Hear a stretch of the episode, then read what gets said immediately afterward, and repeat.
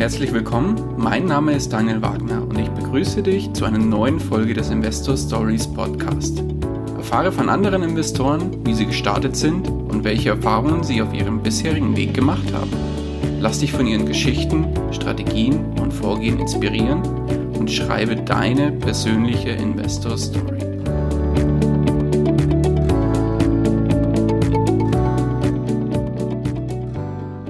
Bevor wir zur eigentlichen Podcast-Folge kommen, möchte ich dir noch kurz unseren Werbepartner vorstellen.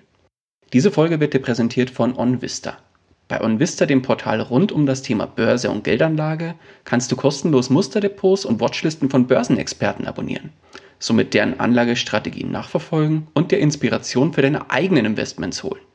Um das Ganze nutzen zu können, musst du dich nur einmalig für den kostenlosen OnVista-Bereich registrieren und kannst dann sofort loslegen.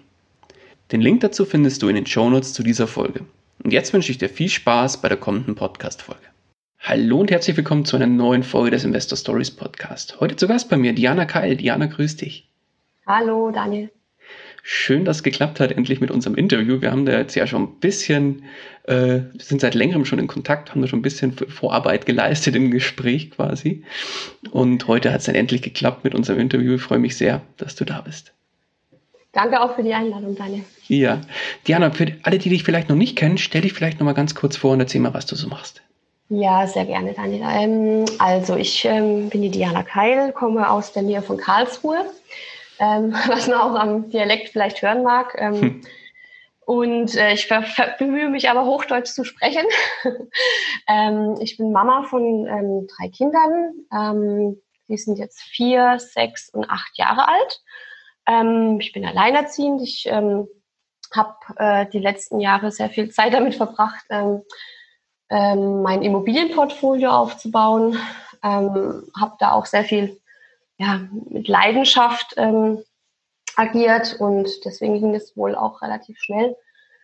In erster Linie würde ich mich aber wirklich als Vollblutmama bezeichnen und das mit den Immobilien läuft so ein bisschen nebenbei, sagen wir es mal so. So ein bisschen nebenbei ist ja bei dir gut gesagt, ja, finde ich gut. Weil genau. du hast ja jetzt nicht nur zwei, drei Immobilien, du hast ja ein paar mehr. Genau, also im Moment ist es immer schwer, da einen Überblick zu behalten, aber es müssten so um die 50 Wohneinheiten sein. Wow. Ja, hauptsächlich ähm, im Bereich Ferienimmobilien, das ist meine eigentliche Leidenschaft. Ähm, ich habe aber auch ähm, Immobilien, ähm, wo Festvermietungen drin sind, ähm, aber die Ferienimmobilien, da hängt mein Herz dran, das macht mir Spaß und ähm, ja, das hat auch dafür gesorgt, dass das Ganze ähm, relativ schnell dann auch vonstatten ging. Ähm, ich mache das jetzt seit hm, fünf Jahren ungefähr, dass ich da wirklich aktiv in Immobilien investiere. Habe dann zwar vorher schon ähm, Immobilien ähm, zur Eigennutzung gehabt, ähm, zu Beginn eine Eigentumswohnung, ähm, die ich dann ja, renoviert habe, auch komplett ähm, eigentlich kernsaniert. Ähm, habe dann zwei, drei Jahre drin gelebt und habe die dann ähm, relativ gut veräußert, um dann ähm, das Eigenkapital dann auch zu haben für, ähm, ich sag mal, für, für ein Zweifamilienhaus. Ähm, und aber alles eigentlich mit dem Hintergrund der Eigennutzung. Also die ähm, Immobilien als Kapitalanlagen oder als naja, also ich würde es nicht mal als Kapitalanlage bezeichnen, also ich nenne es, bei mir sind es eher Renditeobjekte. Ähm, das mache ich eigentlich aktiv äh, und relativ intensiv auch seit äh, fünf Jahren ungefähr. Mhm. Lass uns mal so trotzdem die Uhr noch mal ein bisschen zurückdrehen, vielleicht auch mhm. vor diese fünf Jahre. Wie hat denn die Diana angefangen, sich überhaupt mit dem Thema Investieren und Finanzen auseinanderzusetzen? Was war da so für dich der Auslöser oder was war so für dich der, die Quintessenz, warum du das machen wolltest? Hm, also die Motivation war eigentlich ähm, folgende, dass ich gemerkt habe, ähm, dass eigentlich sehr, sehr viel Geld auch ähm, ins, in die eigengenutzte Immobilie geflossen ist und irgendwie, ähm, wie es halt so ist bei einem Haus, also äh, wir haben damals neu gebaut, ähm, ist da eigentlich ähm, jeder Cent, der irgendwie übrig war, in die eigengenutzte Immobilie ähm, geflossen und ähm, dies ist noch zu tun und das ist noch zu tun. Und irgendwie hatte man den Eindruck, ähm, alles äh, in dem Moment, wo das, wo, wo ein Euro verdient war, ist er auch wieder ins eigengenutzte Haus geflossen. Und irgendwie hat man sich da ein bisschen im Hamsterrad befunden, ähm, ist eigentlich nur hinterhergerannt und geguckt, dass die äh, zu dem damaligen Zeitpunkt war ähm, meine große Tochter drei Jahre alt und die ähm, mittlere war ein halbes Jahr alt und irgendwie hatte man den Eindruck, ähm, ich bin nur am Rennen und ähm, ich möchte es auch nicht mein Leben lang machen. Eigentlich nur ähm, ja, dem, im, im Hamsterrad ähm, sich einen abstrampeln, hat dann irgendwo auch nach Lösungen gesucht. Genau, und letztendlich, was ich ein bisschen merkwürdig finde, also ich habe selber einen betriebswirtschaftlichen Hintergrund, ähm, habe Betriebswirtschaft ähm, studiert und Marketing-Hintergrund, bin aber selber ähm, nicht draufgekommen, ähm, Immobilien als, ja, als, als, als Geldanlage oder als Investment irgendwie zu, für, für mich irgendwie, ähm, hatte ich einfach nicht auf dem Schirm, hatte auch vorher ähm, in dem Bereich noch ähm, mit niemandem Kontakt, der das jetzt so in der Form ähm, für sich gelebt hat. Klar, meine eigengenutzte Immobilie, das war aber eigentlich schon das höchste der Gefühle. Ähm, also in dem Umfeld, in dem ich mich bewegt habe, war das eigentlich, ähm, hatte ich eigentlich keine Vorbilder, sagen wir es mal so. Und ähm, Genau, und da gab es so einen Aha-Moment. Ich habe mich im, im, im, Urlaub befunden mit meinen zwei Kleinkindern und ähm, habe irgendwie gemerkt, Mensch, es ist total schwer, irgendwas zu finden, was ähm, für Kinder auch irgendwo passend ist. Ja, im Hotel, da möchte man ja dann auch mit Kleinkindern niemand anderen stören. Dann irgendwas zu finden, wo ähm, auch ein guter Bereich ist für Kleinkinder, wo es Spielzeug gibt. Ähm, also irgendwie war das alles ein bisschen problematisch. Und habe ich gedacht, hm, vielleicht hätte man das Thema nicht, wenn man eine eigene Ferienwohnung hätte. Dann könnte man da Spielzeug reinmachen, man müsste immer, was einen erwartet, man weiß, wie es ist, wenn man Eltern ist, ja, da, da fängt es an mit, ähm, wo schläft mein Kind, ähm, kann ich das äh, dort im, im, Reisebett unterbringen, äh, wie beschäftige ich meine Kinder, wenn es mal einen Regentag gibt und lauter so Sachen, was erwartet mich, wenn ich irgendwo hinfahre. Und da gab es eben diesen ähm, einen besagten Urlaub, wo ich die Kinder dann auch dabei hatte, wo ich irgendwie gemerkt habe, so kann es nicht weitergehen. Und in dem Urlaub hatte ich dann auch ein Buch gelesen. Und dieses Buch hast du bestimmt schon ganz, ganz, ganz, ganz, ganz oft gehört, weil das, ähm, glaube ich, sehr, sehr viele, die im Immobilienbereich ähm, tätig sind, einfach schon, ja, bei, bei manchen war es eine Initialzündung, also bei mir war es auf jeden Fall so. Das war von Robert Kiyosaki, das Rich Dad Poor Dad. Und das habe ich eben in diesem Urlaub innerhalb von zwei, drei Tagen habe ich es verschlungen, muss ich sagen. Und mir sind da so ein paar Dinge, die man eigentlich schon vom Gefühl her wusste, ähm, so ein paar Basics einfach nochmal klar geworden. Ähm, und es hat keine vier Wochen gedauert, nachdem ich aus eben diesem besagten Urlaub zurückgekommen bin und das Buch gelesen hatte. Da hatte ich meine ersten zwei kleinen Apartments gekauft, also Ferienapartments. Ach, direkt zwei. Genau. Ach, witzig. ja, der Plan war erstmal eins und dann habe ich eins gefunden, was, ähm, sage ich mal, vom Preis-Leistungs-Verhältnis her ähm, unter dem war, was ich eigentlich ausgeben wollte. Und dann habe ich gedacht, okay, dann können wir auch noch ein zweites machen. Und habe dann mich dann intensiv auf die Suche bege begeben und habe dann, wie gesagt, innerhalb von vier Wochen die ersten zwei Ferienapartments gehabt. Und ja, es war natürlich so ein Gefühl, oh Gott, oh Gott, auf was lasse ich mich da rein? Will überhaupt ähm, jemand buchen? Kommen da Gäste? Ähm, was muss ich jetzt überhaupt machen? Also es gab wirklich niemanden, der schon mal, an, also niemand in meinem Umfeld, der schon mal ansatzweise sowas ähm, gemacht hat oder mir hätte da Erfahrungen weitergeben können. Und ähm, ja, ich hatte da schon ein bisschen kalte Füße. Also es war jetzt nicht so, dass ich da genau gewusst habe, okay, das wird auf jeden Fall klappen. Ähm, allerdings habe ich auch gedacht, okay, selbst wenn es nur einigermaßen ähm, die Kredite ähm, also die, die Rate, die Annuität deckt ähm, und ich daran jetzt, weiß nicht, 15, 20 Jahre lang abzuzahlen hätte, dann hätte ich ja zumindest dann in 20 Jahren eine abgezahlte Immobilie. Und das war eigentlich so der Gedanke, mit dem ich mich dann immer getröstet habe, äh, wenn nichts übrig bleibt, ähm, das ist zumindest einigermaßen kostendeckend. Ähm, ja, die, die Annuität dann eben deckt. Und ja, das war so ein bisschen der Sprung ins kalte Wasser. Mhm, einfach mal machen und probieren. genau. das heißt, es war tatsächlich bei dir, ja, wie soll ich sagen, mit, mit Kind, oder war das schon mit, mit zwei Kindern, glaube ich, hast du gesagt? Genau. Da mhm, schon zwei, zwei Kinder. Mhm. Ja. Und da hast dich dann wirklich dran getraut, zwei, direkt zwei Apartments zu kaufen. Waren die bei dir irgendwie um die Ecke oder waren die weiter weg? Äh, erzähl mal. Mm, Genau, also eigentlich gar nicht, äh, weil irgendwie komischerweise hatte ich mir auch ähm, in den Kopf gesetzt von Anfang an, ich möchte eine Ferienimmobilie, eben damit man sie auch selber nutzen kann. Ähm, und ich wohne jetzt in, also in der Gegend von Karlsruhe, Urlaub zu machen, ähm, macht jetzt eher weniger Sinn. Dann habe ich das ähm, Gebiet eigentlich, was für uns jetzt naheliegend ist, äh, mal in Angriff genommen. Das war dann der Schwarzwald. Und ähm, habe dort an einem Wochenende mehrere Besichtigungen ähm, ähm, gehabt ähm, und mir mehrere Apartments angeschaut, hatte die auch beide Kinder dann dabei. Das war dann wirklich ähm, teilweise so, dass ich dann während den Besichtigungen ähm, das Kind noch gewickelt habe und so. Also ich sag mal, mega unprofessionell, aber es ist halt so, wenn man Kinder dabei hat, dann ähm, ja, ein Kleinkind muss halt immer wieder gewickelt werden. Also ja, es war schon relativ ähm, abenteuerlich und ähm, an dem Wochenende, wo wir dann im Schwarzwald waren, habe ich dann war irgendwie nicht das passende Apartment dabei. Und dann habe ich mir gedacht, okay, dann schauen wir uns ein bisschen weiter um.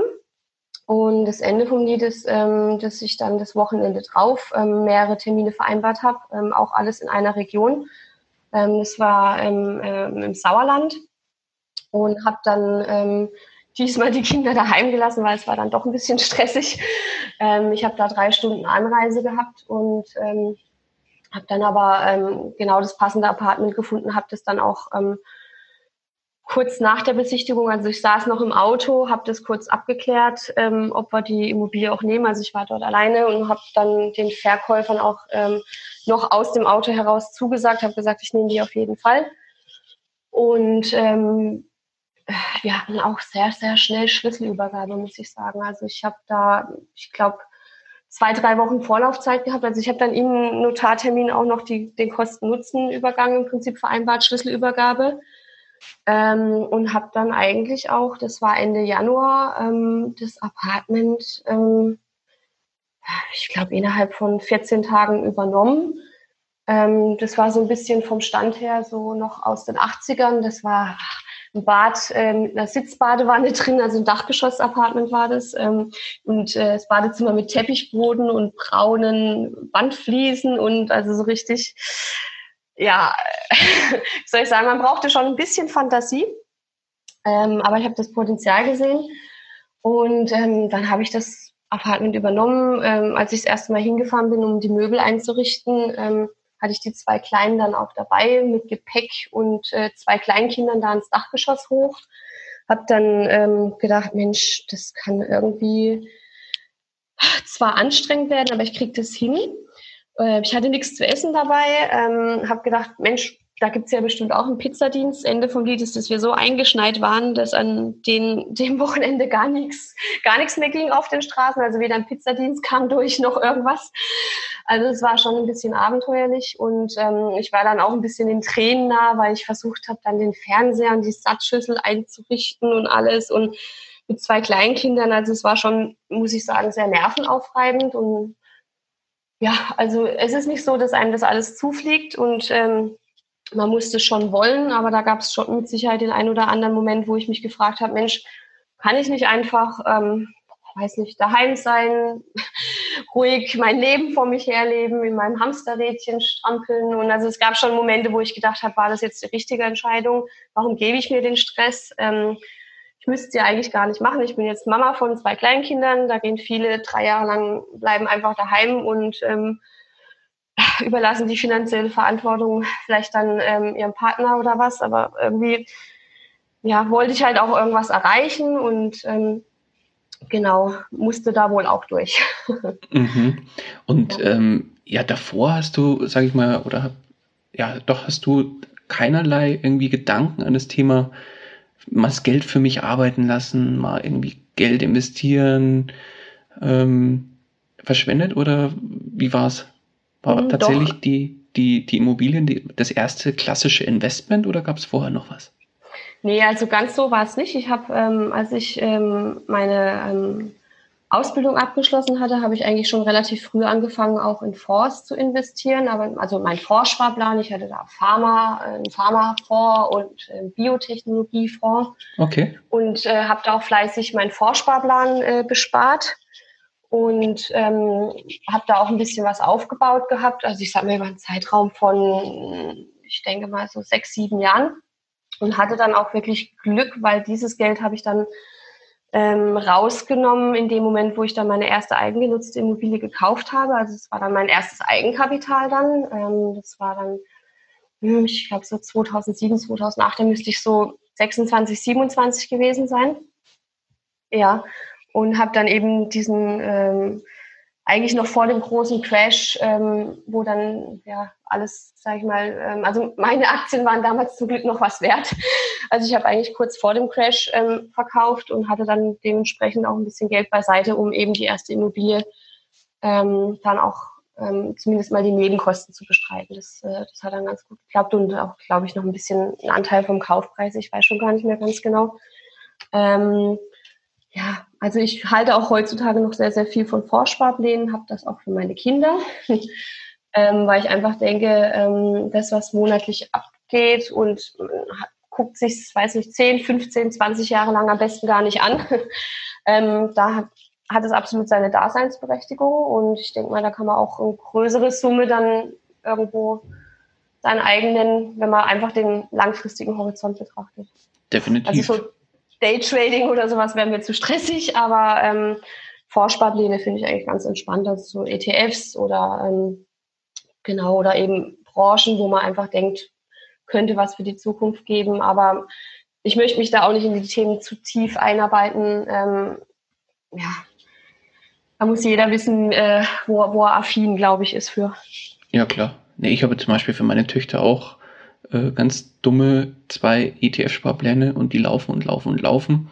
Genau. Und wenn sie dann 18 sind, dann können sie frei darüber verfügen und selbst entscheiden, was sie mit dem Geld machen, ob sie das weiter investiert lassen oder vielleicht auch Teil davon entnehmen oder alles entnehmen und vielleicht eine Reise machen, Autoführerschein, was auch immer, mhm. ist dann ja, sage ich mal, mein Job, äh, sie da auf die richtige Bahn zu bringen, dass sie da ordentlich entscheiden können, was, dass sie das Geld sinnvoll verwenden. Genau, genau. Sehe ich genauso. Also ähm, ich muss sagen, ich mache auch ähm, sehr, sehr viel oder meine Motivation ist eigentlich, ähm, hängt größtenteils mit den Kindern zusammen. Ähm, mein Ziel war es eigentlich auch nie, in Anführungsstrichen reich zu werden, sondern einfach ähm, einen gewissen Background zu schaffen, ähm, dass meine Kinder irgendwann mal Dinge machen können, die, sage ich mal, mir vielleicht nicht möglich waren oder einfach auch äh, ja die Freiheit haben, das machen zu können, was sie machen wollen, nicht was sie müssen.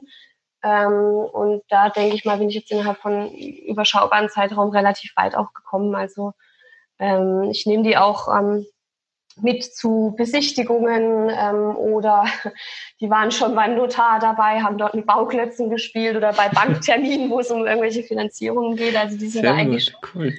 voll eingebunden. Ähm. Genau, genau. Und meine ähm, Tochter, die Große, schreibt auch als ein, ein Poesiealbum, ähm, was möchte ich werden, wenn ich mal groß bin, dann schreibt sie Unternehmerin. Ah, geil. also ich finde es schon ziemlich cool, muss ich sagen. Aber Sehr gut.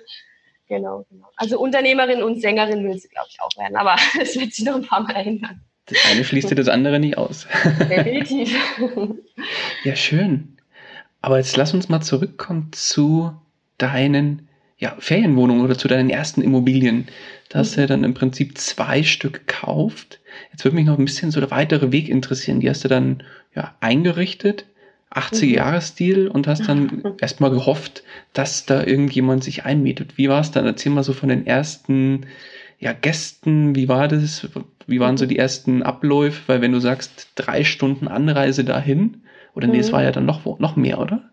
Nee, das, also zu, zu den Apartments waren es dann drei Stunden.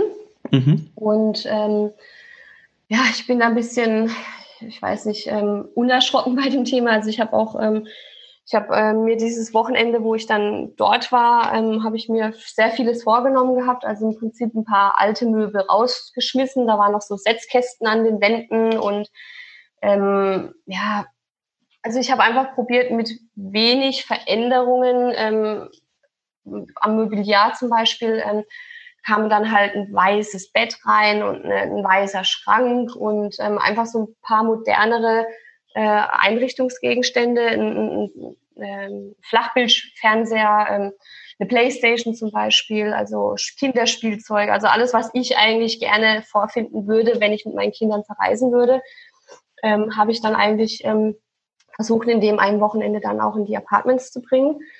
Ähm, und habe an dem gleichen Wochenende dann auch noch ein Casting gemacht. Also sprich, ich habe mir Leute gesucht, äh, die das dann vor Ort für mich dann eben auch ähm, abwickeln. Ähm, Kaution entgegennehmen, Gäste empfangen, ähm, reinigen hinterher, ähm, Verbrauchsmaterialien besorgen. Da sind ja schon relativ viele Dinge auch zu berücksichtigen. Oh, witzig, das wäre jetzt meine nächste Frage gewesen. Das heißt, ein Casting von äh, ja. wie viele ähm, Stellen hast du gecastet? Oder naja, wolltest du jemanden, also der sagt, eine. ja, wollte gerade sagen, einen, der alles macht dann oder organisiert? Genau, genau. Also ich mhm. habe ähm, im Prinzip war mir klar, es muss jemand sein, der sich zum einen mit den Gästen dann auch auseinandersetzen kann, also sprich die Kommunikation übernehmen kann, ähm, aber auch das Thema mit den Reinigen, ähm, Handtücher, Bettwäsche ist natürlich immer ein Thema. Ja. Und dann ist es natürlich auch wichtig für den laufenden Betrieb. Ähm, also es geht immer wieder mal was kaputt, ja, also egal ob es jetzt ein sag mal, was häufiger vorkommt, ist jetzt an den Betten vielleicht ein Lattenrost äh, zum Beispiel. Aber es muss auf jeden Fall jemand sein, auch ähm, in der Lage ist, ähm, mal so kleinere Reparaturarbeiten durchzuführen. Also es kann, ich kann deswegen nicht jedes Mal die Ferienwohnung schließen, sondern es muss eigentlich zwischen äh, Check-out vom, vom, von den alten Gästen und äh, Check-in von den neuen ähm, ist ja das Zeitfenster dann teilweise recht überschaubar.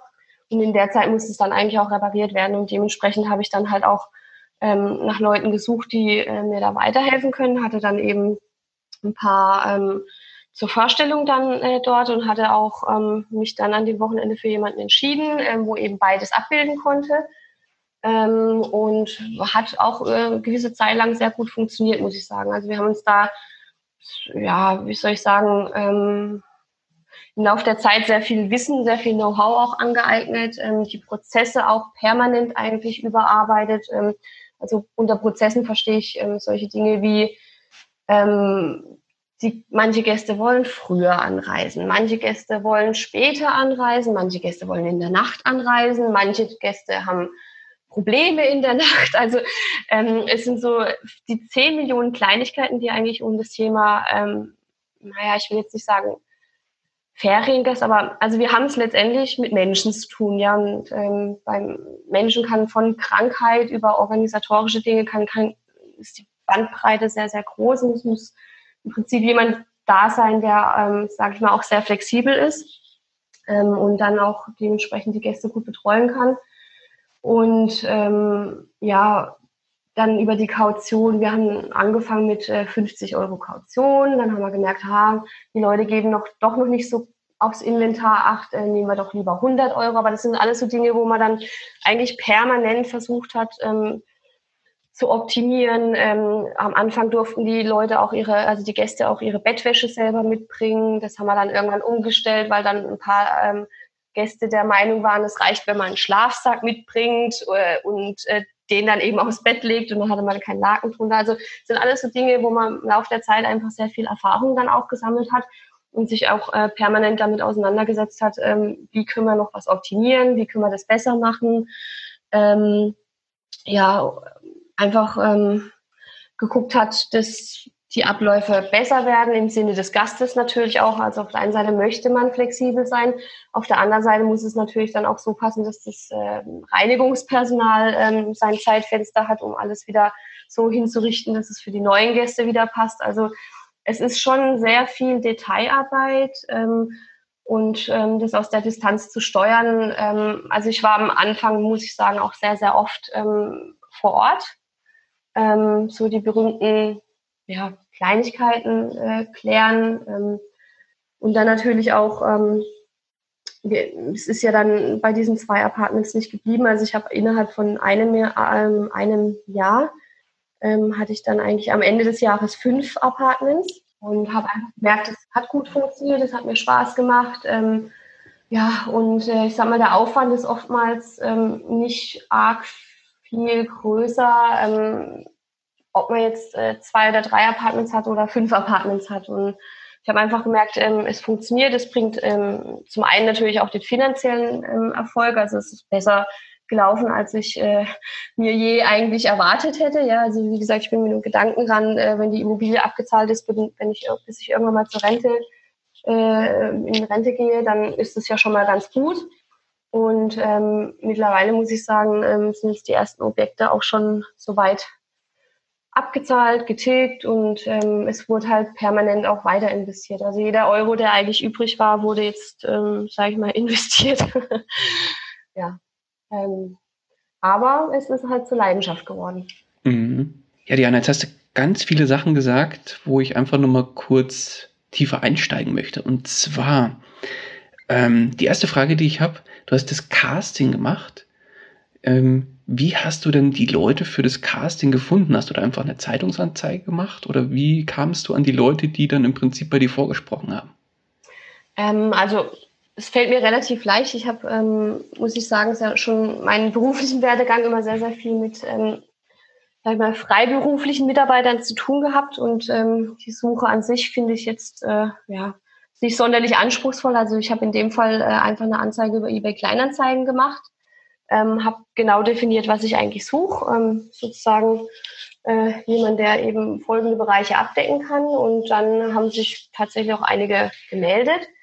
Ähm, ich denke mal, der Vorteil auch äh, bei so Ferienimmobilien ist eigentlich, ähm, hm, es gibt schon sehr viele, ich sag mal jetzt vielleicht auch gerade Mutis, die ähm, vormittags Zeit haben, ja, und wenn die Gäste dann gegen 10 Uhr auschecken und die neuen Gäste gegen 14, 15 Uhr einchecken, hat man da eigentlich schon ein relativ gutes Zeitfenster, was man jetzt zum Beispiel auch ähm, als Mama gut vereinbaren kann mit einem Kind, wo in den Kindergarten geht. Also hatte ich dann im Prinzip ähm, da keine Probleme, auch jemanden zu finden. Und war es dann tatsächlich auch eine Mama? Ja, tatsächlich, genau. Ah, okay. Und die war auch tatsächlich beim Casting mit ihrem äh, Sohnemann dann da. Und du gleich einen Aha-Effekt gehabt, oder? Genau, und ich mit meinen zwei Kleinen. Also wir hatten da gleich äh, so eine kleine Kindergartengruppe miteinander. Perfekt. Ähm, und das hat eigentlich von Anfang an ganz gut ge geklappt und äh, wir sind auch über lange Jahre zusammen gewachsen, sagen wir es mal so. Okay, sehr schön. Ja.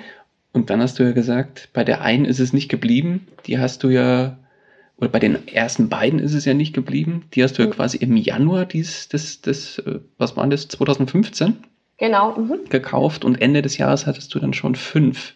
Genau, genau. Also es war ein äh, spannendes Jahr, muss ich sagen. Und ähm, ich sag's mal so, ähm, es gibt ja so diesen äh, Spruch irgendwie never change a winning team. Und ich habe das einfach gemerkt, dass die, die zwei ersten Wohnungen, die haben mir Spaß gemacht, die haben, sage ich mal, auch den gewünschten ähm, finanziellen Erfolg gebracht. Ich habe ähm, kurz nachdem ich die äh, Schlüssel für mein erstes Apartment übernommen habe, ich glaube, keine drei, vier Tage später kamen auch schon die ersten Gäste. Also ich habe das, äh, ich bin jemand, der relativ schnell eigentlich umsetzt ähm, und einfach macht, ja, weil ähm, ich denke, gerade in, in so einem Bereich, ich wollte halt in dem Fall noch die Saison mitnehmen. Äh, es war ein Wintersportgebiet und ähm, ja, ich habe auch einfach gewusst, okay, ich kann mir jetzt nicht ewig Zeit lassen ähm, mit, mit dem Einrichten, weil ähm, letztendlich äh, musste auch damit Geld verdient werden. Also es gab auch einen gewissen finanziellen Druck hinten dran. Ähm, und ähm, ich wollte relativ schnell da eigentlich die, die, die Schärfe rausnehmen und sagen, Mensch, hier, das funktioniert wirklich, da kommen Gäste. Ich wollte mir dann auch selbst ein bisschen was beweisen. Und äh, auch wenn ich an dem Wochenende, wo ich das Apartment eingerichtet habe, ähm, soll ich sagen, den Tränen nah war, ähm, ja, da musste ich einfach durch und ähm, habe auch nicht so ewig lang drüber nachgedacht, ähm, ob ich das jetzt alles perfekt mache. Ähm, aber es hat auf jeden Fall gut funktioniert und ich hatte auch in der Saison ähm, noch einige, soll ich sagen, gute Buchungen. Ähm, die ersten Monate waren sozusagen dann auch abgedeckt, was äh, unsere Kreditrate anging. Also wir haben die Objekte voll finanziert, ohne Eigenkapital. Ähm, und ähm, Genau, und dann ist eigentlich, muss ich sagen, nachdem wir gemerkt haben, es funktioniert in demselben Haus, äh, wo, wir, wo ich schon ein Objek äh, eine, eine, äh, eine Ferienwohnung hatte, ähm, noch eine angeboten worden, die eigentlich auch damals gar nicht ins Budget gepasst hat, wo ich gedacht habe, Mensch, wir haben jetzt gerade zwei gekauft und die kostet fast das Doppelte von dem, was wir da äh, aufgenommen hatten. Und ähm, okay, wir schauen sie aber trotzdem mal an, weil wir waren sowieso vor Ort. Ich hatte die zwei Kleinen dabei, wir haben Urlaub gemacht. Ähm, und dann bin ich dann mit der, mit der Kleinen auf dem Arm zur Besichtigung gegangen. Ich glaube, die hat mir dann auch noch über die Schulter gekotzt oder was. Also so wirklich aus dem wahren Leben. Perfekt. Und ähm, dann habe hab ich gesagt, Mensch, die Wohnung ist super, die wird auch mit Sicherheit funktionieren, aber die ist eigentlich nicht in unserem Budget. Dann habe ich aber trotzdem ähm, dem Makler, das ist äh, über den Makler gelaufen, ähm, ein Angebot gemacht, ähm, das aber bei weitem nicht das war, was er wollte. Ähm, habe gedacht, Mensch, ich habe nichts zu verlieren. Ich probiere es einfach mal. Und ähm, dann weiß ich noch, dann kam der Anruf, ich glaube, das war ein Muttertag sogar, wo mir der Makler gesagt hat, die Verkäufer gehen auf das Angebot ein. Er hat ihnen erzählt, da will eine junge Familie ähm, das Objekt kaufen. Und ähm, es war ein älteres Ehepaar, ähm, das die Immobilie jahrelang ähm, genutzt hat. Ähm, die wollten wieder zurück nach Irland ähm, und ähm, die sind sehr froh, wenn eigentlich äh, eine junge Familie das Objekt dann auch bekommt. Und ähm, das war so eine Herzenssache. Also da kam es, denen kam es nicht mehr auf jeden Euro an, sondern einfach, ähm, ja, die Geschichte hat denen dahinter, glaube ich, ganz gut gefallen. Ähm, und ich glaube, deswegen haben wir auch den Zuschlag bekommen. Und ich war dann eigentlich selbst sehr überrascht. Ähm, aber da mussten wir dann auch durch. Also ich habe denen ja gesagt, wir, wir nehmen das Objekt und dann habe ich das mit der Finanzierung das allererste Mal auf einem ganz konventionellen Weg ähm, auch ähm, finanziert. Also die ersten beiden ähm, waren über einen Konsumentenkredit. Ich wage es kaum zu glauben äh, oder ka kaum zu sagen eigentlich. Ähm, einfach einen ganz normalen Ratenkredit abgeschlossen und äh, keine und äh, die dritte Immobilie war dann über einen ganz normalen ähm, Immobilienkredit. Und ähm, den Weg bin ich jetzt außer bei der eigengenutzten Immobilie bisher noch nicht gegangen. Äh, vorher und äh, es war dann wieder ja, eine andere Herausforderung, muss ich sagen. Also ich bin da, muss ich sagen, 2015 noch relativ unbedarft an viele Dinge rangegangen, aber es hat geklappt. Oh krass. Äh, weißt du noch, was du da Zinsen gezahlt hast dann für diese Konsumentenkredite? Also das waren ja dann keine Baufinanzierungen, sondern wirkliche, ja, klassische Ratenkredite. Ja, genau. Also das weiß ich noch ganz genau. Das waren 3,95 Prozent. Okay, das geht sogar noch vergleichsweise, glaube ich. Habe ich dann auch gedacht. Aber ich muss sagen, über das Thema Zinsen habe ich mir zu dem Zeitpunkt auch noch relativ wenig Gedanken gemacht. Ich habe einfach nur geguckt, wie ist meine Gesamtrate, ähm, ist es irgendwie zu bewerkstelligen und äh, das Ergebnis habe ich dann mal als positiv gewertet und bin dann einfach mal losgegangen und habe das so gemacht. okay, aber krass. Und ja, aber war das dann auch auf längere Laufzeit ausgelegt, diese Kredite, oder waren das eigentlich eher so mit kurz? Kurzläufer? Die waren auf acht Jahre ausgelegt. Mhm, ähm, und okay. ich finde aber, was ich, ja, was ich eigentlich ganz charmant finde, man ist doch relativ flexibel. Also man kann Sondertilgen, wie man möchte. Ähm, also ich, äh, wir haben da die acht Jahre dann auch nicht ausgeschöpft. Und ähm, das ist halt der Vorteil wiederum zu einem äh, Immobiliendarlehen. Aber klar, wenn man jetzt sieht, äh, diese 3,95 Prozent tun natürlich schon weh im Vergleich zu den 1, ein Prozent, die man aktuell irgendwo bezahlt. Aber, ja, klar. äh, wie gesagt, diese Gedanken habe ich mir damals noch nicht gemacht. Ja, Learning by Doing, wie du, genau. wie du äh, so schön sagst, einfach mal machen und im Zweifel halt einfach das nutzen, was man kennt und was halt da ist irgendwie. Ja, cool. Ja, ich, ich fand halt auch die Risiken irgendwo doch überschaubar, weil letztendlich, ähm, das ist mir eben durch das Rich Dad Poor Dad relativ klar geworden, ähm, ich klar, ich habe dann zwar einen Konsumentenkredit gehabt oder Verbraucherdarlehen, aber letztendlich habe ich ja dann auch ähm, in einen Vermögenswert investiert. Also sprich, ich habe einen Gegenwert und jeden Monat, den ich eigentlich tilge, ähm, baut sich mein Vermögen eigentlich auch auf. Und das ist so der Gedanke, der mich dann auch ein bisschen beruhigt hat. Und ähm, wo ich dann einfach gedacht habe, okay, also wenn ich jetzt äh, in einem halben Jahr merke, das Ganze funktioniert überhaupt nicht, ähm, wo ist mein Risiko? Mein Risiko wäre dann, dass ich im Prinzip die äh, Raten für ein paar Monate in den Sand gesetzt habe, weil das Ganze nicht funktioniert. Und äh, Worst Case, dann muss ich halt die Teile wieder verkaufen und äh, habe Erfahrung gesammelt und gut ist. Also ähm, ich denke, das Risiko war dann doch überschaubar. Es waren keine Luxusimmobilien. Ähm, es war vom Preisbereich noch im fünfstelligen Bereich. Ähm, und insofern, ja, bin ich da, habe ich habe ich für mich entschieden, dass es das Risiko einfach wert ist. Darf ich mal dreist fragen, was die ersten zwei gekostet haben? Willst du das teilen? Ja. ähm, die waren im Preisbereich von 50.000. Pro oder beide? Beide zusammen. Okay, das ist wirklich dann überschaubar. Mhm, definitiv, ja. Okay, und da kann man. Aber so konnte man 2015 auch noch einkaufen, also das war schon nicht schlecht. Ja, heute, heute finde ich auch solche Immobilien nicht mehr. was wären die heute wert? Ach, das ist ja immer so die Frage, wie man es letztendlich bewertet. Ähm, Klar. Aber den Gebiet? Also man hat vom Quadratmeterpreis her, ähm, kann man schon sagen, das ist das Doppelte mit Sicherheit. Ich wollte gerade sagen, mindestens ja. das Doppelte oder wenn nicht sogar verdreifacht. Ja. ja. Okay, super, klasse. Ja, dann hattest du Ende 2015 im Prinzip fünf Stück. Genau. So, und jetzt die spannende Frage. Jetzt hast du ja gesagt, 50 hast du heute oder sogar mehr. Nett gesagt, dass du äh, vielleicht gar nicht mehr den Überblick hast. ja, ich habe eine Excel-Tabelle, die, die löst vieles für mich, aber. nee, klar. Wie kam dann oder wann kam dann so dieser Turbo? Weil eigentlich, wenn du sagst, von 2015 bis heute 50 Stück aufgebaut, dann hieße das ja für mich in vier Jahren 45 Immobilien aufgebaut. Wann kam der Turbo? Der Turbo kam einfach äh, durch das Dranbleiben auch. Also ähm, letztendlich ähm, dadurch, dass jetzt die Ferienimmobilien an sich dann, ähm, sage ich mal, auch andere Überschüsse ähm, erwirtschaften, konnte man natürlich dann auch letztendlich mehr investieren, also schneller Eigenkapital auch aufbauen. Ähm, und ähm, durch das Dranbleiben, also es ist teilweise so, ähm, ich, ich habe da als ein bisschen, ich bin relativ schnell. Ähm, ich habe auch gar keine Probleme, Objekte zu finden. Ähm, es läuft teilweise so, dass ich abends um 10 irgendwie eine, eine, eine Message bekomme, hier ein interessantes Objekt. Ähm, und um ja, kurz nach, kurz nach zehn habe ich das Ding dann eigentlich schon zugesagt, weil ich einfach weiß, okay, ähm, ich weiß, was ich draus machen kann. Ähm, ich kenne das Gebiet, ähm, ich weiß, welche Straße das ist. Ich erkenne teilweise schon an den Grundrissen, ähm, um welches äh, Objekt es sich handelt. Also ich bin okay. relativ schnell ähm, handlungsfähig, sagen wir es mal so. Und ähm, ja, ich habe viel also mittlerweile bin ich so drauf, dass ich auch das eine oder andere Objekt schon zugesagt habe, ähm, noch bevor ich es besichtigt habe.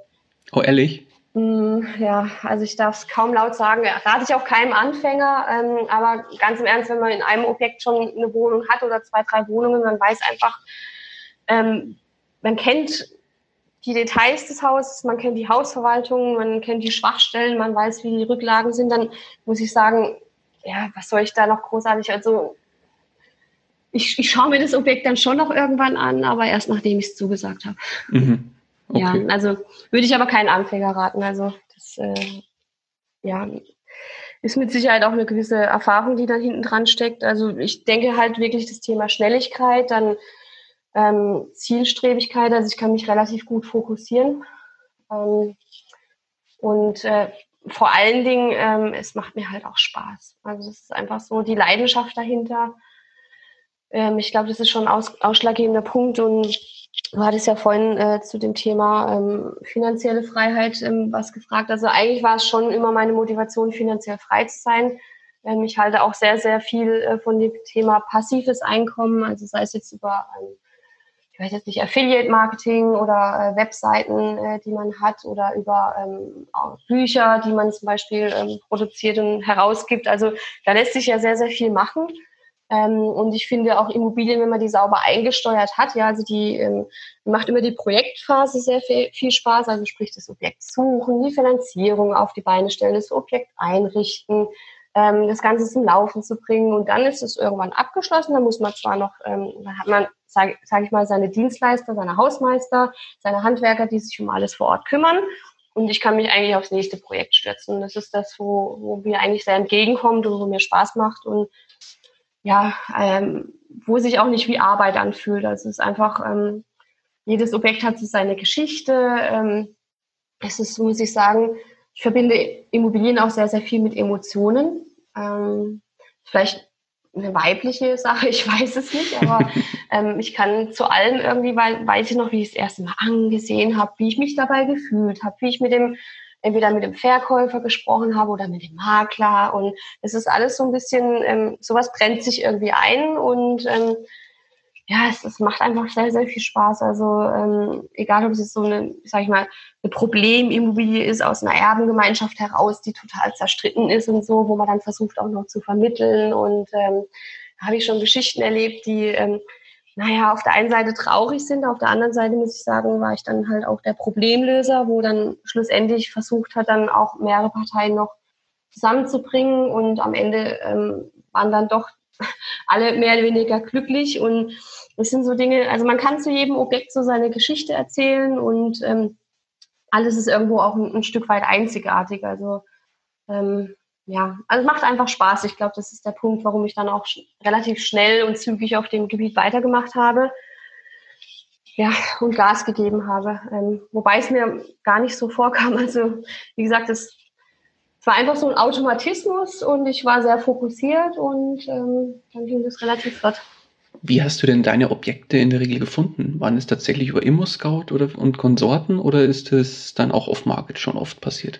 Also ich muss sagen, tatsächlich die meisten Objekte ähm, online, also ImmoScout, ähm, eBay Kleinanzeigen ähm, oder äh, ja, ImmoWelt jetzt teilweise auch natürlich. Wobei ich sagen muss, ähm, man muss sehr schnell sein. Also ich habe meine Suchaufträge angelegt, das kann ich eigentlich jedem empfehlen, wenn er ungefähr weiß, was er sucht, ja, dass man dann sich auch wirklich einen Suchauftrag anlegt, ähm, sich den auch just in time zuschicken lässt, also nicht nur so eine Zusammenfassung einmal am Tag. Ähm, wenn ein gutes Objekt dabei ist, dann ist es dann schon, wenn die Zusammenfassung kommt, schon verkauft. Also es ist wirklich so in dem Moment, wo was eingestellt wird, was ins Raster passt, äh, E-Mail zuschicken lassen oder die Apps aufs Handy ähm, eben spielen, dann kriegst du gleich eine Nachricht hier ähm, bei ImmoScout was Neues drin.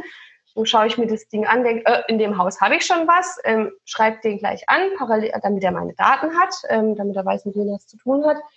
Ähm, parallel dazu rufe ich aber auch oftmals dann schon an. Ich gesagt dann, Mensch, ich habe Ihnen gerade schon eine E-Mail geschickt, damit Sie wissen, ähm, damit Sie meine Daten haben.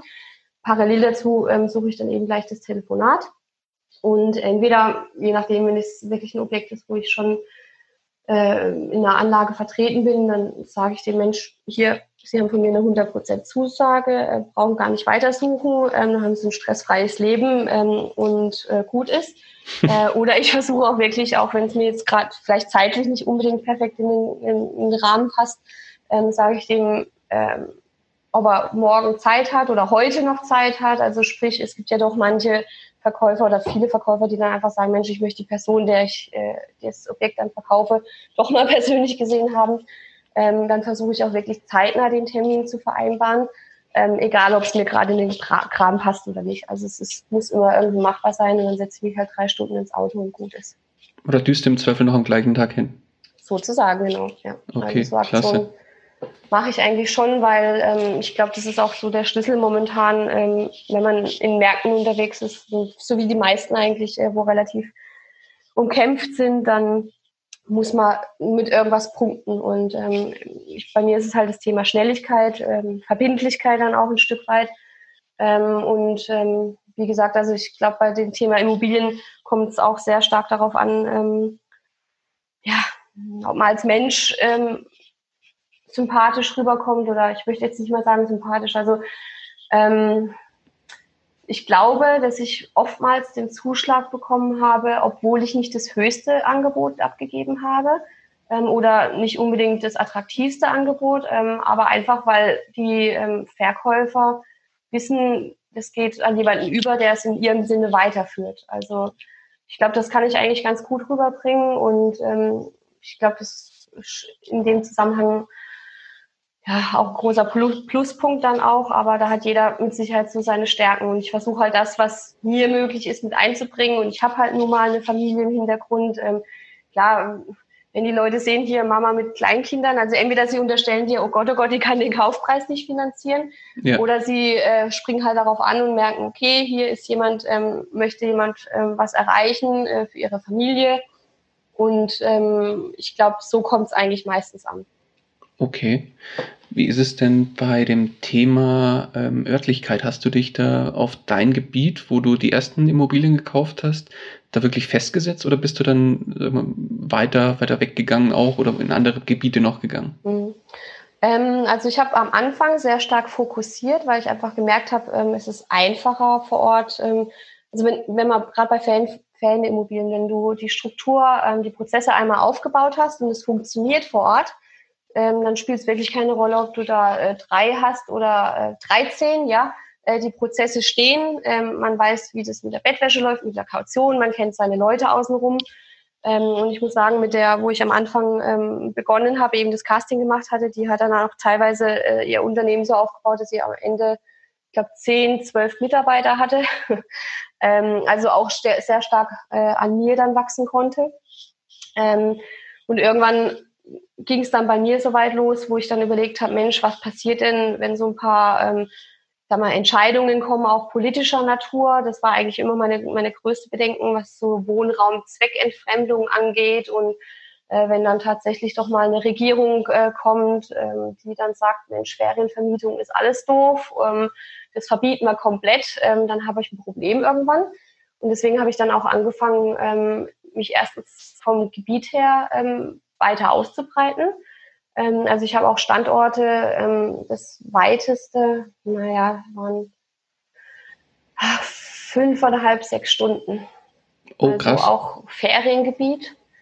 Okay. Ähm, ja, und das Thema ist, äh, Google Maps sagt dir vielleicht, es sind fünfeinhalb Stunden. In der Praxis braucht man dann eher sieben Stunden, weil die Autobahnen überfüllt sind und mit kleinen Kindern macht es dann nicht wirklich Spaß. Nein. Ähm, Kann ich nachvollziehen. Ja, genau. Und ähm, letztendlich war es mir aber eben wichtig, da ein bisschen Risikostreuung zu betreiben. Ähm, da habe ich dann eben das Thema Ferienimmobilien auch ähm, angefangen und ausgebaut und ähm, habe dann aber auch irgendwann angefangen, in Mehrfamilienhäuser zu investieren, wo ich dann Festvermietungen ähm, auch habe. Ähm, was mir jetzt natürlich in der Zeit, wo jetzt ich wage schon gar nicht mehr auszusprechen, weil ich voll genervt bin davon, aber Corona, es muss ja vorkommen, in jedem Interview mit Sicherheit, ähm, hat mir dann, ähm, hat ja jetzt im April dafür gesorgt, dass ich meine Wohnung komplett schließen musste. Also war jetzt, glaube ich, fünf, sechs Wochen komplett dicht, was Ferienvermietung angeht.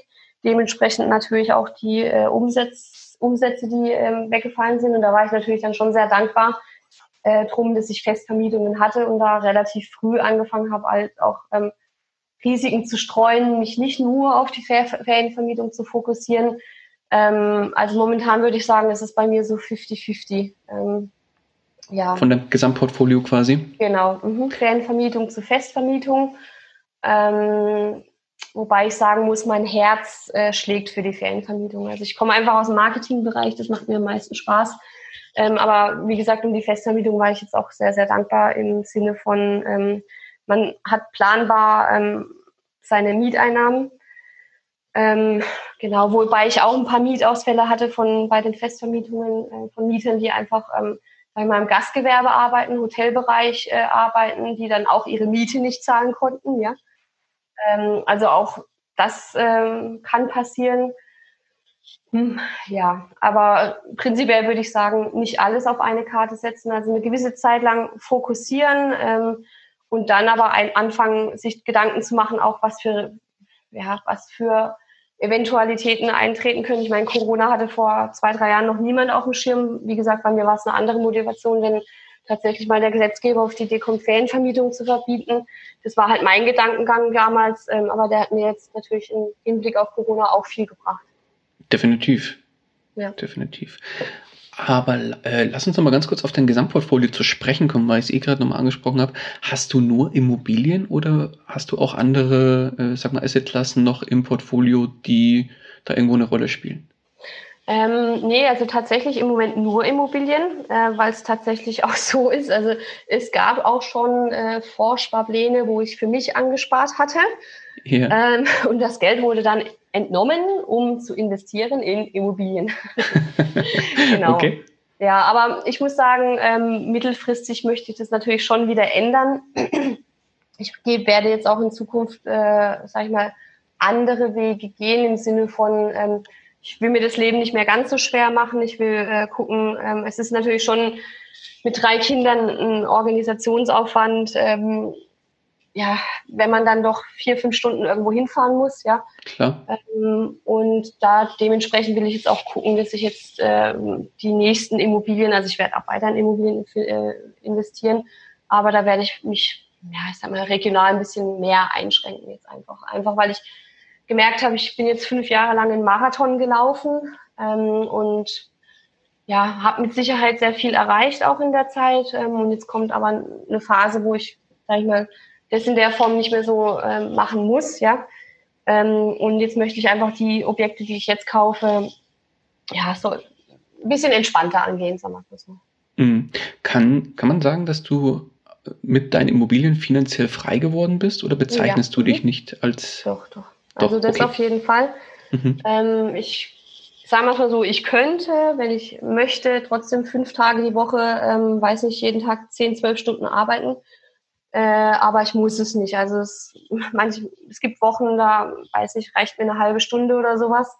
Ähm, sicherlich, weil ich auch sehr, sehr viel delegieren kann. Also ich habe auch ein paar ähm, Hausmeister ähm, angestellt. Also sprich, ich kann mir das Leben bequem machen, ähm, muss es aber nicht. Ich habe auch andere Tage, ähm, jetzt zum Beispiel ähm, diese Woche, ähm, wo ich zu einem Objekt fahren muss, äh, dann ähm, noch zwei, drei andere Termine habe. Ähm, da werde ich morgens früh losfahren, ähm, vier Stunden im Auto sitzen, meine ganzen Termine durch, äh, durchziehen und dann ähm, abends vier Stunden zurückfahren. Also es ist schon so, das ziehe ich dann an einem Tag durch, ähm, weil ich einfach abends auch wieder bei meinen Kindern sein möchte. Und, mhm, okay. Ähm, ja, also es ist schon so, ähm, es hat sich jetzt ein bisschen verändert. Die Kinder, gerade wenn man schulpflichtige Kinder hat, also am Anfang war es schon so, dass man dann auch sagen könnte, okay, wenn ich jetzt so einen Tag habe, dann bleibe ich halt zwei, drei Nächte dort, nehme die Kinder einfach mit, dann ist es für mich auch entspannter. Ähm, habe ich das wirklich gesagt, entspannter mit Kindern? Ich weiß nicht, aber ähm, ja, also zumindest der Terminplan ist dann ein bisschen entzerrt und ähm, ja, es ändert sich so ein bisschen. Man muss halt flexibel sein. Ich glaube, das ist wichtig in dem, dem Geschäft einfach. Definitiv. Definitiv. Ja, dann lass uns mal jetzt so ein bisschen auf das eher Negative eingehen. Jetzt hast du schon gesagt, jetzt bist du fünf Jahre lang einen Marathon gelaufen mhm. und willst das Ganze jetzt in Anführungszeichen mit 50 Immobilien ein bisschen ruhiger angehen lassen. ähm, wie oder beziehungsweise was war denn in dieser Zeit, wo du jetzt wirklich die Wohnung und Ferienvermietung und so weiter alles gemacht hast, was war denn da dein größter Fehler beim Thema Investments oder bei den Immobilien? Hm. Also ich würde sagen, es ist ähm, nicht unbedingt auf ja, Kennzahlen äh, beruht, sondern ich bin eigentlich ein Mensch. Ähm, ich glaube immer an das Gute im Menschen und bin da relativ naiv. Ich denke immer, mir will niemand was Böses. Ähm, also ich habe hin und wieder die Erfahrung gemacht, dass ich auf die falschen Menschen gesetzt habe. Ähm, ich habe ähm, über einen meiner Hausmeister sehr, sehr viel Geld verloren. Also sehr, sehr viel in Anführungsstrichen zu dem damaligen Zeitpunkt war das schon, tat schon weh. Ähm, das, äh, wo ich einfach im guten Glauben, der war auch Mieter bei mir im Haus, ähm, hat ein kleines Kind gehabt, da ist natürlich mein Mama-Instinkt wieder durchgekommen und ich habe dem äh, mehr oder weniger ähm, Geld in die Hand gedrückt, damit er verschiedene Materialien besorgt hat die Dinger dann auch äh, eingekauft, besorgt, hat mir die Quittungen vorgelegt und hat dafür das Geld bekommen und hat dann, wie ich über einen meiner anderen Mieter erfahren habe, hab das Material wieder in den Baumarkt gebracht. Also so ist es gelaufen. Am Ende war dann ein fünfstelliger Betrag äh, futsch. Ähm, und ich habe eigentlich nie gedacht, dass der äh, Mensch äh, sowas tun würde, weil, wie gesagt, es war ähm, jemand, ähm, der einfach äh, so äh, ein fester Mieter von mir mit Kind, wo ich gedacht habe, der weiß auch, was Verantwortung bedeutet. Also ich habe schon hier und da mal auf die falschen Menschen gesetzt. Also was jetzt ähm, die Objekte an sich angeht, klar, es gibt mal Objekte, da gibt es vielleicht ein paar Dinge, wo vielleicht äh, nicht so kalkuliert waren. Ja, also ich meine, die großen Punkte klopfe ich eigentlich immer ab. Ähm, die, was ist mit den sanitären Leitungen, was ist mit der Elektrik, wie sieht's mit der Heizungsanlage aus? Äh, äh, Dach, äh, Fenster, das sind einfach so die Posten, wo ich denke, ähm, wenn da irgendwie was kommt, da wird's halt teuer. Ähm, ich habe auch schon ein Objekt gehabt, äh, wo dann Asbest letztendlich ein Thema war, in den Schornsteinen drin. Ähm, das sind alles Dinge, man muss schon ja, mit allem rechnen, einen gewissen Puffer auch in der Hand haben oder äh, einen Plan B. Ja, also das ist immer ganz wichtig, denke ich mal, bei Immobilieninvestments. Ähm, aber letztendlich ähm, glaube ich, der Schlüssel ist auch ganz oft darin, nicht überteuert einzukaufen. Also wenn man jetzt irgendwo eine Immobilie hat, äh, wo, sage ich mal, der Marktpreis bezahlt wird, und der ist momentan ja nicht gerade äh, niedrig. Ähm, und da muss man noch irgendwie on top was investieren, wo man nicht so auf dem Schirm hatte, dann kann das natürlich schon eine Kalkulation durcheinander werfen. Ähm, also ich habe eigentlich oft Objekte, ähm, die ich unter Marktwert einkaufe.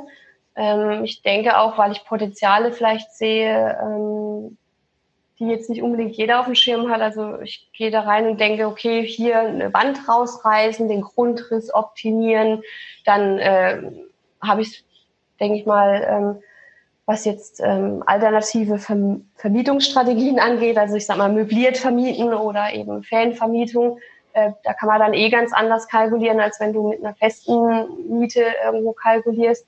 Ähm, also sprich, ich gehe, glaube ich, denke ich mal, ähm, relativ unkonventionell an, an, an viele Themen einfach ran und ähm, ja, kaufe eigentlich auch nicht wirklich auf, auf, beim, auf Marktpreise ein. Also ja, es ist noch möglich, aber ich glaube, das ist einfach sehr viel Erfahrung oder ich weiß nicht, vielleicht auch Risikobereitschaft oder um die Ecke denken oder ich mag auch Herausforderungen. ähm, ich weiß nicht, vielleicht ist es im Immobilienbereich ähm, nicht unbedingt ähm, der beste Weg, aber mich hat es jetzt zumindest mal noch nicht so negativ erwischt, dass mir es jetzt das Genick gebrochen hätte. Also ich, ich sehe das immer relativ sportlich. Also da geht die Welt nicht unter, selbst wenn es mal nicht der perfekte Kauf war und wenn mich das Objekt irgendwie so nervt, äh, gibt es ja auch noch äh, bestimmt viele nette Makler, die das Ding ähm, auch gerne wieder in den Verkauf bringen. Also Sprich, das Problem ist dann überschaubar und ähm, ja, dann probiert man es halt eine Zeit lang. Wenn man das Objekt nicht in den Griff kriegt, dann äh, muss man halt sich dann auch von verabschieden. Also verlieben ist schlecht in dem Bereich. Mhm. dann lass uns mal das Blatt umdrehen. Was waren die größten Erfolge? Ähm, naja, also so gesehen, im Nachhinein betrachtet, also ich habe mit Sicherheit sehr viele Objekte, wo ich stolz drauf bin. Ähm, dass das geklappt hat, dass, sage ich mal, zum einen vielleicht mein Angebot angenommen worden ist, das ich eben gemacht habe. Ähm, ich sage mal, weit unter dem Preis, wie es eigentlich offeriert war. Darauf, auf solche Leistungen bin ich stolz. Ähm, aber eigentlich, ähm, um es ehrlich zu sagen, bin ich tatsächlich auf diese ersten zwei Objekte sehr stolz, einfach den Sprung ins kalte Wasser gewagt zu haben. Ähm, ich sag mal, klingt jetzt vielleicht ein bisschen komisch, aber wenn man ähm, als Mama mit zwei Kleinkindern jemanden irgendwie im Umfeld erzählt, hey, ich kaufe jetzt zwei Ferienapartments, ähm, also ich habe schon die Frage gestellt, ah ja, was machst du denn dann damit? Ich gesagt, vermieten. Also ich vermiete dir dann, ich bekomme Geld dafür, ähm, dass, dass dann Leute bei mir Urlaub machen wollen. Also es ist oftmals bei vielen einfach nicht auf dem Schirm.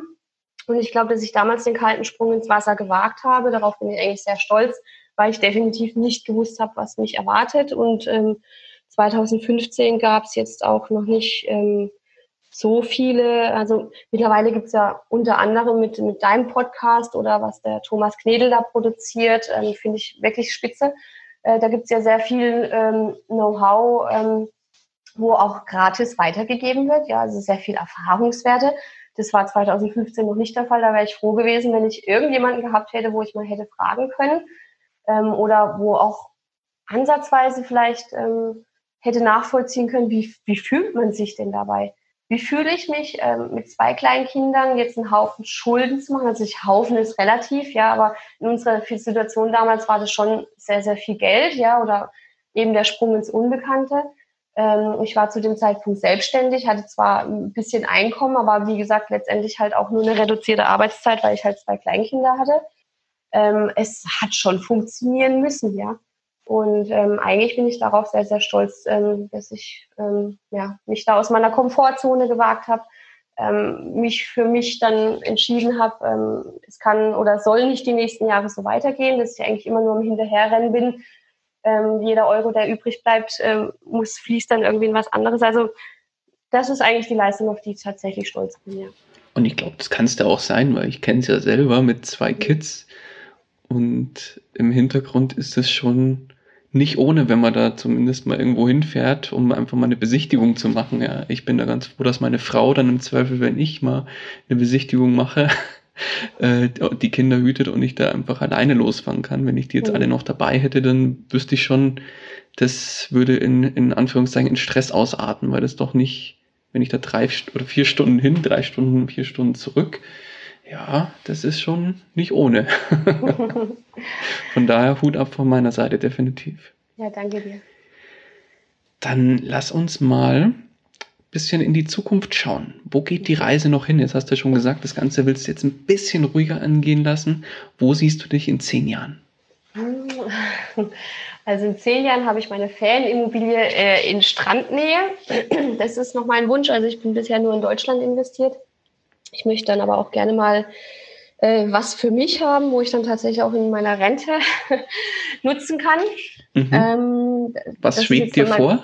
Ähm, ja, also ich bin ein Inselmensch, ich brauche was mit Palmen, äh, mit Sandstrand. Ähm, mir würde da eigentlich das europäische Ausland ähm, genügen. Ja, weiß jetzt nicht, Mallorca oder Sardinien finde ich sehr schön. Also das sind eigentlich so, ähm, das sind so die, die Herzensobjekte, äh, wo ich mir da kaufen möchte. Ähm, ja, wobei das auch noch ein bisschen Zeit hat. Also im Moment muss ich sagen, ähm, möchte ich eher gucken, dass ich mir das Leben unterm Strich ein bisschen leichter mache. Ich habe mir jetzt eigentlich vorgenommen, äh, jedes Jahr vielleicht noch so ein, zwei Objekte zu kaufen. Ähm, kann ich, muss ich nicht, aber die Objekte sollen dann so sein, dass meine Kinder dann irgendwann äh, sagen, Mensch, Mama, du hast da Objekte, die sind pflegeleicht, die können wir gerade so weiterlaufen lassen. Und ähm, ich habe auch im letzten Jahr ähm, für meine Kinder eine Vermögensverwaltung gegründet. Ähm, eine Kommanditgesellschaft ist es, ähm, wo ich dann einfach auch die Geschäftsanteile ähm, meinen Kindern dann soweit, äh, die partizipieren dann eben davon, äh, ist relativ durchdacht, das ganze Thema, ähm, weil ich dann auch nicht möchte, hier, liebes Kind, du kriegst Immobilie A und du Immobilie B. Das wollte ich eigentlich vermeiden, sondern die neuen Objekte sollen dann eigentlich da reingekauft werden. Und irgendwann, ja, wenn ich dann, ja, also dass die Kinder dann irgendwann das, die, die, die Firma weiterführen können. Und das sind eigentlich so die Ziele, die ich jetzt eingesteuert habe und die ja, einfach gemütlich meinen Weg so weitergehen. Ja. Perfekt. Klingt doch gut. Mhm. Dann, äh, ja, ein Thema würde mich jetzt noch interessieren. Jetzt hast du schon vorhin mal Rich Dad Poor Dad angesprochen als Buch. Mhm. Gibt es noch weitere Bücher, die du unseren Hörern ans Herz legen kannst? Ähm, ja, also Rich Dad Poor Dad finde ich eigentlich für die Leute ganz sinnvoll, die sag mal, frisch oder beginnen wollen mit investieren. Einfach so diese Basics. Ähm, also für mich war da eigentlich die Kernbotschaft, dass äh, bei jedem Investment mindestens ein Euro übrig bleiben muss. Also sprich, ähm, in manchen, manche pro, ja, propagieren vielleicht auch ähm, hier, du musst ja nur 50 Euro drauflegen oder nur 100 Euro drauflegen. Also so würde ich nie investieren, muss ich sagen. Ähm, Gerade äh, bei Immobilien finde ich das eigentlich fatal, weil ähm, ja, es gibt so Dinge, ähm, da möchte ich auch noch mal ein bisschen drauf sensibilisieren, ähm, vielleicht nicht unbedingt nur bei Frauen, aber ähm, es ist doch wahrscheinlich, dass äh, man ein reduziertes Einkommen hat, wenn man zum Beispiel Kinder bekommt. Da geht man in Elternzeit, ähm, egal ob es jetzt die Frau oder der Mann ist, aber man hat einfach dann nur noch 67 Prozent von seinem Nettoeinkommen zur Verfügung. Und wenn du dann, äh, sage ich mal, Objekte investiert hast, wo du äh, jeden Monat äh, 50 Euro drauflegst oder 100 Euro drauflegst, dann kann das schon echt wehtun, ja. Und ähm, Rich Dad Poor Dad hat mich eigentlich äh, gelehrt, ähm, zu sagen, okay, wenn ich bei jedem Objekt den berühmten Euro übrig habe, könnte ich mir eigentlich 100 Objekte kaufen und hätte, ähm, also es gibt kein Limit nach oben, sagen wir es mal so. Ähm, das fand ich eigentlich bei dem Buch sehr, sehr sinnvoll oder habe ich da besonders gut verstanden. Und äh, für die etwas fortgeschritteneren äh, muss ich sagen, ich halte sehr, sehr viel von Philipp Scharf. Äh, der Philipp Scharf ist ein ähm, Finanzierer, also ein freiberuflicher Finanzierungsvermittler ich kriege hier kein Geld für die Werbung, also bitte nicht falsch verstehen. Ich, ich schätze ihn nur einfach sehr, weil er, ähm, sag ich mal, Philipp bietet sehr, sehr guten Content und er hat auch ein Buch ähm, gemacht, äh, Immobilienstratege heißt es. Ähm, ist teilweise, wie soll ich sagen, ähm, da ist sehr, sehr viel Content drin, ähm, jetzt nicht unbedingt sehr, ähm, wie soll ich sagen, literarisch anspruchsvoll, aber ähm, die das, was er da ähm, versucht zu vermitteln, kommt echt rüber. Und da können auch Leute, die so ein bisschen fortgeschritten sind, auch äh, mit Sicherheit noch das eine oder andere mitnehmen. Also kann ich da wirklich jemand ans Herz legen. Sehr gut. Verlinken wir dann alles sehr gerne in den Show Notes. Dann, nachdem wir jetzt die Stunde schon gut geknackt haben, mhm. würde ich vorschlagen, kommen wir langsam auch zum Ende, liebe Diana. Mhm. Abschließend kommt jetzt ein Einsteiger zu dir und sagt, liebe Diana, ich finde es total spannend, was du jetzt erzählt hast mit Ferienvermietung, aber auch mit ja, alternativen Vermietungsstrategien und so weiter. Heute würde ich gerne noch anfangen, das Ganze auch so umzusetzen und da Gas zu geben. Was kannst du mir für einen Rat mit auf den Weg geben? Was würdest du ihm sagen? Ähm, also ich werde tatsächlich oft gefragt, ähm, auch äh, über meine Immobilien-Ladies-Gruppe. Da habe ich mittlerweile über 3000 Frauen drin. Wo ich auch öfters mal solche Fragen dann ähm, beantworte. Also ich mache kein Coaching oder sowas, sondern ähm, ich möchte einfach bei den ersten Steps so ein bisschen weiterhelfen. Ja. Ähm, und habe da auch viele, ja, sage ich mal, Frauen, die sehr, sehr viel Know-how haben und wir uns da gegenseitig unterstützen.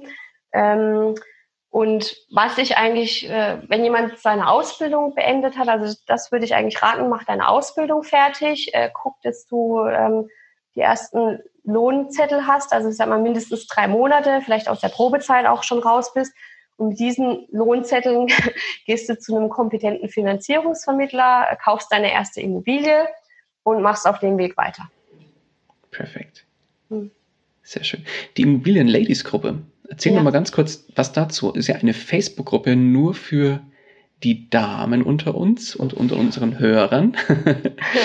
erzähl mal kurz was dazu. Was, was findet oder was erwarten da ähm, die potenziell künftigen Immobilien-Ladies, die da vielleicht Interesse haben, da auch beizutreten? Ja, also ich muss sagen, es ist relativ spontan geworden letztes Jahr, ähm, weil ich eben oft angeschrieben worden bin. Ich hatte da auch so ein kleines Interview gegeben. Ähm, ja, wo ich so ein bisschen was über mich erzählt habe und nämlich sehr, sehr oft gefragt worden, Mensch, wie hast du das gemacht und kannst du mich, kannst du mir nicht weiterhelfen? Und ich bin eigentlich jemand, ich helfe schon gerne weiter, aber mein Eng, Engpass ist eigentlich der Faktor Zeit. Und dann habe ich gedacht, bevor ich jetzt, ähm, weiß nicht, 30 versuche, das, immer dasselbe zu erzählen, gründe ich einfach mal eine Gruppe. Und jetzt ohne Werbung oder sowas sind wir jetzt mittlerweile von einem, in, innerhalb von einem Jahr auf über 3000 Frauen angewachsen. Ähm, ich äh, biete keine Coachings an. Ähm, ich versuche einfach Fragen zu beantworten. Ähm, habe auch, wie gesagt, sehr viele kompetente Frauen in der Gruppe. Ähm, warum habe ich mich auf das Thema äh, Frauen konzentriert? Weil ich einfach merke oder gemerkt habe, dass in meinem Umfeld relativ wenig ja, unter Frauen darüber gesprochen wird. Also ich habe noch nie irgendwie ein Kindergartengespräch geführt, wo ähm, ich mich mal über Immobilien ausgetauscht habe. Das ist irgendwie was, was für Frauen irgendwie nicht so richtig auf dem Schirm ist und ähm, aber doch teilweise sehr viel Interesse da ist. Und ich glaube, es ist halt doch nochmal ein anderes Thema. Ähm, ich hatte so ein Aha-Erlebnis in einer anderen Gruppe, ähm, wo ich dann, äh, wo auch eine, eine Frau gefragt hat, ja, wie sieht es dann aus, wenn ich äh, eine Immobilie kaufe und eben 100 Euro drauflege. Und da habe ich gewagt zu sagen, hey, die 100 Euro tun dir jetzt vielleicht nicht weh. Ja, jetzt bist du hier gerade, äh, hast noch keine Kinder, äh, kannst noch aus dem Vollen schöpfen. Aber was ist, wenn du mal Kinder hast? Ja, dann hast du wirklich ähm, entweder weniger Zeit oder weniger Einkommen oder okay, vielleicht arbeitest du auch Vollzeit weiter, ähm, wie auch immer. Aber die Wahrscheinlichkeit ist schon da, dass sich dein Einkommen reduziert und dann tun eben die 100 Euro schon weh. Dann bin ich so angegriffen worden, weil ich darauf hingewiesen habe, ähm, dass äh, ähm, 100 Euro ähm, oder dass, dass, dass doch auch Männer in Elternzeit gehen können und so.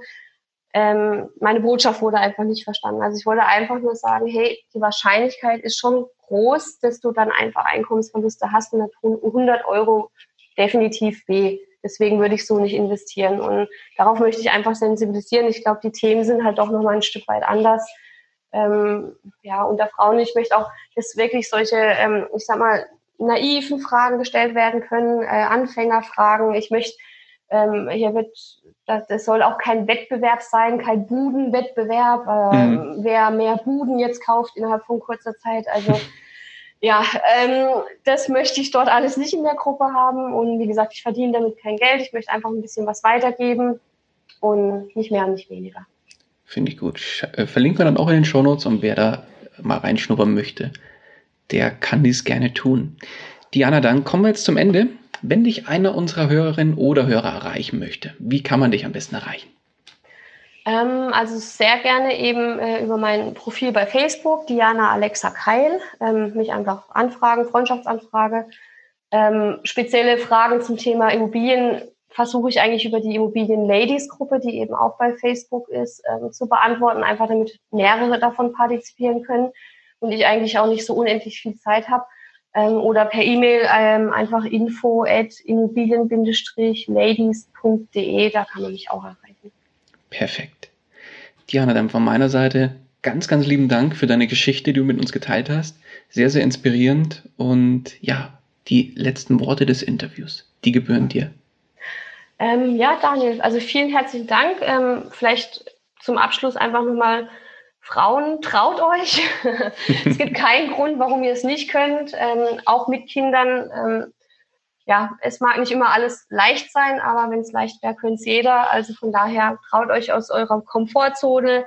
Ähm, lasst euch von um, eurem Umfeld nicht erzählen, ähm, dass das alles schwierig ist und ja, probiert es einfach mal selber und wenn ihr Fragen habt, äh, kommt auch gerne auf mich zu, ja? Perfekt. Diana, ich danke dir. Mach's gut. Mach's gut, Daniel. Bis dann. Danke. Ciao. Ciao. Das war's auch schon wieder mit dieser Podcast-Folge. Ich danke dir ganz herzlich fürs Zuhören. Wenn dir der Investor Stories Podcast gefallen hat, dann freue ich mich darüber, wenn du mir eine Bewertung bei iTunes hinterlässt. Das Ganze dauert keine zwei Minuten, jedoch unterstützt du damit mich und meine Arbeit für den Podcast. Außerdem möchte ich dich herzlich einladen, dich der Investor Stories Community über Facebook anzuschließen. Vernetze dich dort mit Gleichgesinnten, tausche dich mit anderen Menschen, die ebenso die Verantwortung für ihre Finanzen selbst übernommen haben, aus und profitiere vom Know-how vieler erfahrener Investoren. Neben dem aktiven Austausch erwarten dich regelmäßige Community-Aktionen, Gewinnspiele und noch vieles mehr. Den Weg zur Community findest du über www.investor-stories.de slash community. Ich freue mich, wenn du auch beim nächsten Mal wieder mit dabei bist. In dem Sinne, alles Gute und habe die Ehre,